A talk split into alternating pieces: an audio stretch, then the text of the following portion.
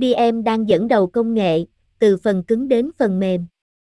AI là một thuận lợi cho việc làm, nhưng cần quy định chính xác, giám đốc IBM cho biết. Trí tuệ nhân tạo sẽ tạo ra các cơ hội kinh doanh mới và dẫn đến tăng trưởng kinh tế, điều này sẽ tạo ra việc làm mới và nhiều hơn nữa, theo giám đốc điều hành IBM Avin Krishna.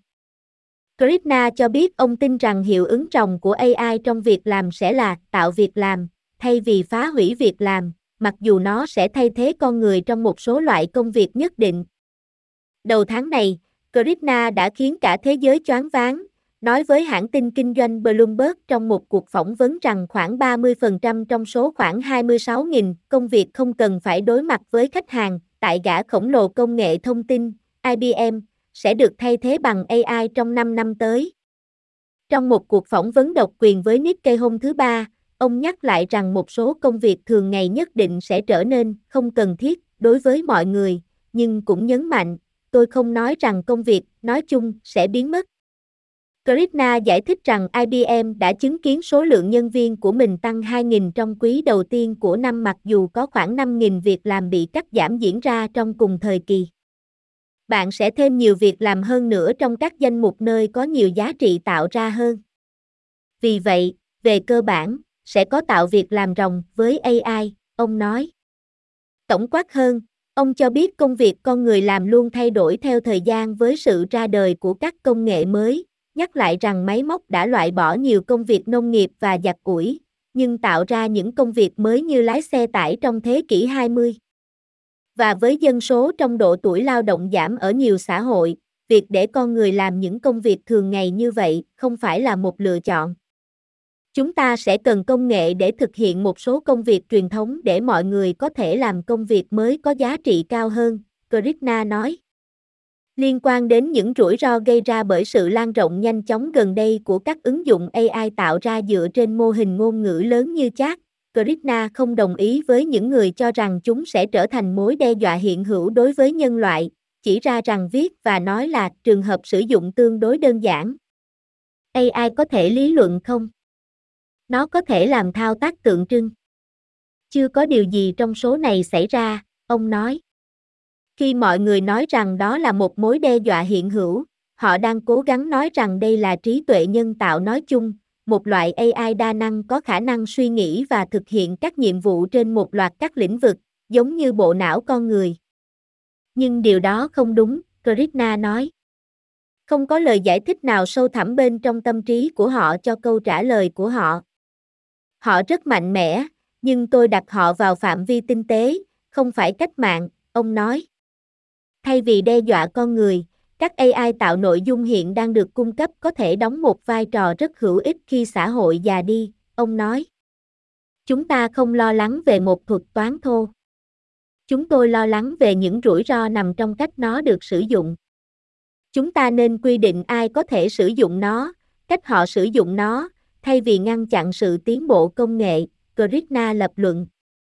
Tuần trước, Giám đốc quyền riêng tư và tin cậy của IBM, Christina Montgomery, trong phiên điều trần trước Tiểu bang Thượng viện Hoa Kỳ về quyền riêng tư, công nghệ và luật, đã khuyến nghị Quốc hội tạo ra một khung quy định chính xác, nơi các quy tắc khác nhau được áp dụng cho các loại trường hợp sử dụng khác nhau và các rủi ro khác nhau, cũng như các yêu cầu tiết lộ về nguồn dữ liệu và công nghệ được sử dụng, một cái gì đó tương tự như nhãn dinh dưỡng trên các sản phẩm thực phẩm.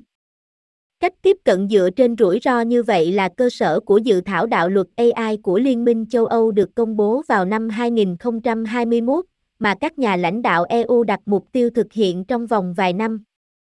Krishna bày tỏ sự ủng hộ đối với cách tiếp cận của EU, nói rằng nó vẫn khả thi và có thể áp dụng cho các mô hình ngôn ngữ có mục đích chung như chat, có nhiều trường hợp sử dụng. Krishna nhấn mạnh rằng nền tảng AI tập trung vào kinh doanh mới của IBM, Watson, đi kèm với các chức năng giảm thiểu rủi ro và an toàn mạnh mẽ. Các công ty có thể tùy chỉnh các ứng dụng AI của họ tại chỗ hoặc trên đám mây.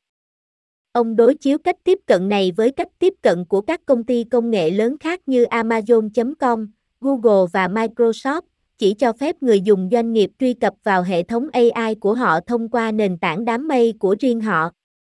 Khi được hỏi điều gì đã dẫn đến quyết định của IBM vào năm ngoái về việc cấp phép công nghệ sản xuất chip 2 nanomet tiên tiến nhất của mình cho liên doanh đúc chất bán dẫn mới được chính phủ Nhật Bản hỗ trợ Rapidus, Krishna chia sẻ suy nghĩ của mình, Nhật Bản có đủ kỹ sư bán dẫn, vốn điều hành và đất đai ở đó.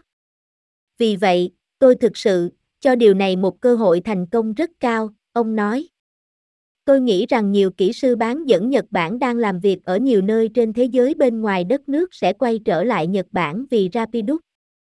Và những kỹ sư đó sẽ đến Albany, New York, để tìm hiểu công nghệ của chúng tôi và sẽ quay trở lại Hokkaido để ra mắt sản xuất. Một khi Rapidus đi vào hoạt động, tôi hy vọng sẽ có nhiều sự hợp tác hơn nữa, Krishna nói. Rapidus được thành lập vào tháng 8 năm ngoái với hình thức là một công ty khởi nghiệp sản xuất chip toàn Nhật Bản, ban đầu được tài trợ bởi 8 công ty lớn, bao gồm Toyota Motor, Sony Group, NTT và SoftBank. Chính phủ Nhật Bản đang hỗ trợ tài chính cho liên doanh này như một phần của chiến lược an ninh quốc gia kinh tế nhằm khôi phục chuỗi cung ứng nội địa của đất nước đối với các chip tiên tiến. IBM và Rapidus hợp tác để giải phóng sức mạnh của công nghệ 2 nanomet tại Nhật Bản. BM và Rapidus đã công bố quan hệ đối tác chiến lược để xây dựng hệ sinh thái và công nghệ bán dẫn tiên tiến tại Nhật Bản. Là một phần của thỏa thuận, Rapidus và IBM sẽ tiếp tục phát triển công nghệ nút 2 nanomet (NM), đột phá của IBM để Rapidus triển khai tại nhà máy ở Nhật Bản.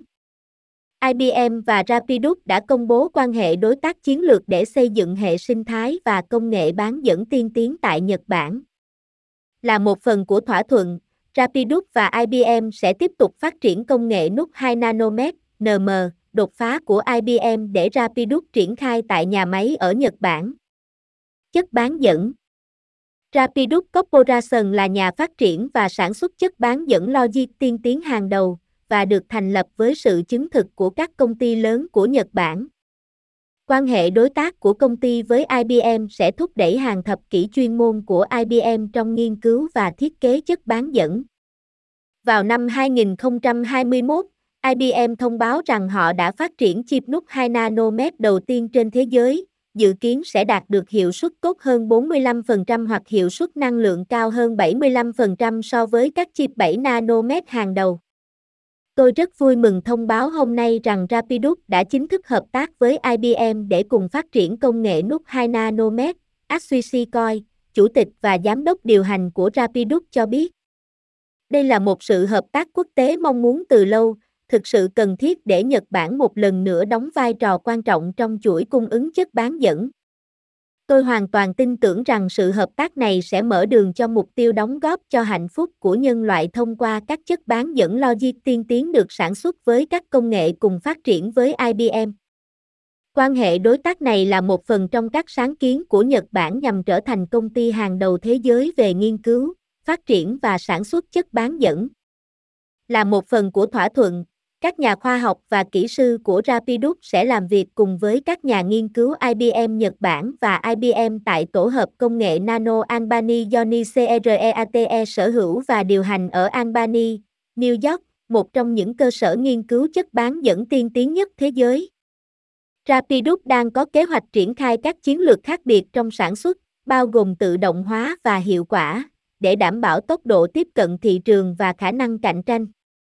Công ty dự kiến sẽ bắt đầu sản xuất hàng loạt công nghệ 2 nanomet vào nửa cuối những năm 2020. Chip 2 nanomet đầu tiên trên thế giới không phải của TSMC hay Samsung mà là do IBM. Nhà cung cấp giải pháp kinh doanh toàn cầu IBM đã thông báo rằng họ đã tạo ra một con chip 2 nanomet sử dụng kiến trúc thiết bị nanoset GA. Thiết lập bóng bán dẫn mới sẽ cho phép IBM lắp 50 tỷ bóng bán dẫn trong một không gian nhỏ có kích thước bằng móng tay. Các chip cao cấp hiện tại như Snapdragon 888 của Qualcomm và A14 Bionic của Apple sử dụng quy trình 5 nanomet. Tuy nhiên, số lượng bóng bán dẫn mà các chipset này có thể đóng gói trong một không gian móng tay không vượt quá 12 tỷ. Cột mốc này của IBM có thể chứng minh là một người thay đổi cuộc chơi trong ngành công nghiệp bán dẫn. Công ty cho biết thời lượng pin trong điện thoại thông minh triển khai công nghệ 2 nanomet sẽ được cải thiện đáng kể lên đến 4 lần tuổi thọ hiện tại của pin bên trong điện thoại sử dụng quy trình 7 nanomet. Hàm ý là, theo IBM, điện thoại thông minh của bạn sẽ chỉ cần sạc trung bình một lần trong 4 ngày. Số lượng bóng bán dẫn có thể chứa đầy trong một không gian mm vuông là một chỉ số về sức mạnh và hiệu quả của chip. Chipset mạnh hơn và tiết kiệm năng lượng hơn là chipset có xếp hạng cao hơn về mặt này. Có sự gia tăng hiệu suất đáng kể và tiết kiệm năng lượng bằng cách sử dụng chip có số lượng bóng bán dẫn cao hơn trên mỗi mm vuông. Khái niệm IBM được thúc đẩy bởi công nghệ in thạch bản cực tiến. Quá trình này tạo ra các đường bên ngoài phổ ánh sáng khả kiến, được sử dụng để tạo ra các mẫu được sử dụng để xây dựng mạch. Kiến trúc GAA cũng cho phép các tín hiệu điện vượt trội đi qua và giữa các bóng bán dẫn khác trên một chip duy nhất, IBM. IBM cũng nói rằng họ đang tích cực theo đuổi nghiên cứu theo quy trình 2 nanomet và việc triển khai các chip được sản xuất thông qua quy trình này không có khả năng xảy ra trong vài năm tới. TSMC năm ngoái tiết lộ họ đang làm việc trên chip 2 nanomet nhưng việc triển khai dự kiến vào năm 2025. Các công ty bán dẫn khác cũng đang đẩy mạnh đầu tư vào Nhật Bản.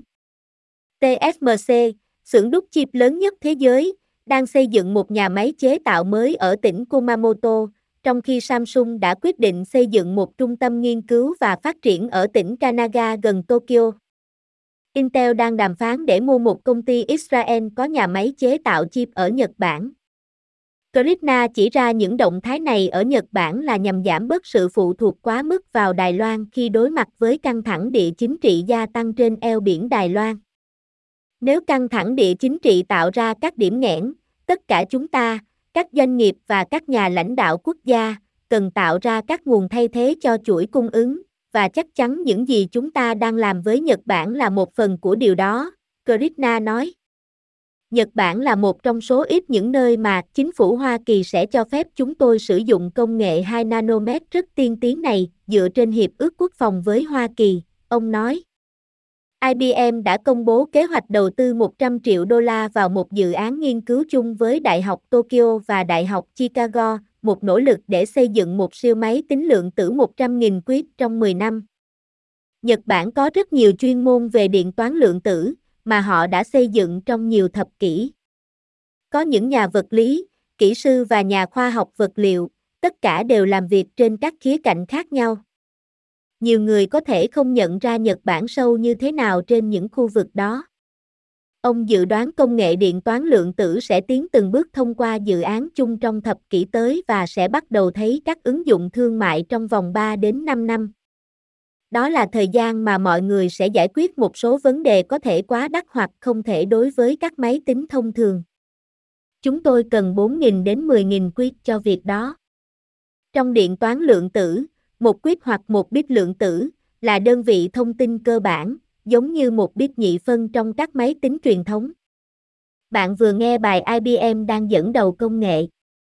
Do Lê Quang Văn thực hiện.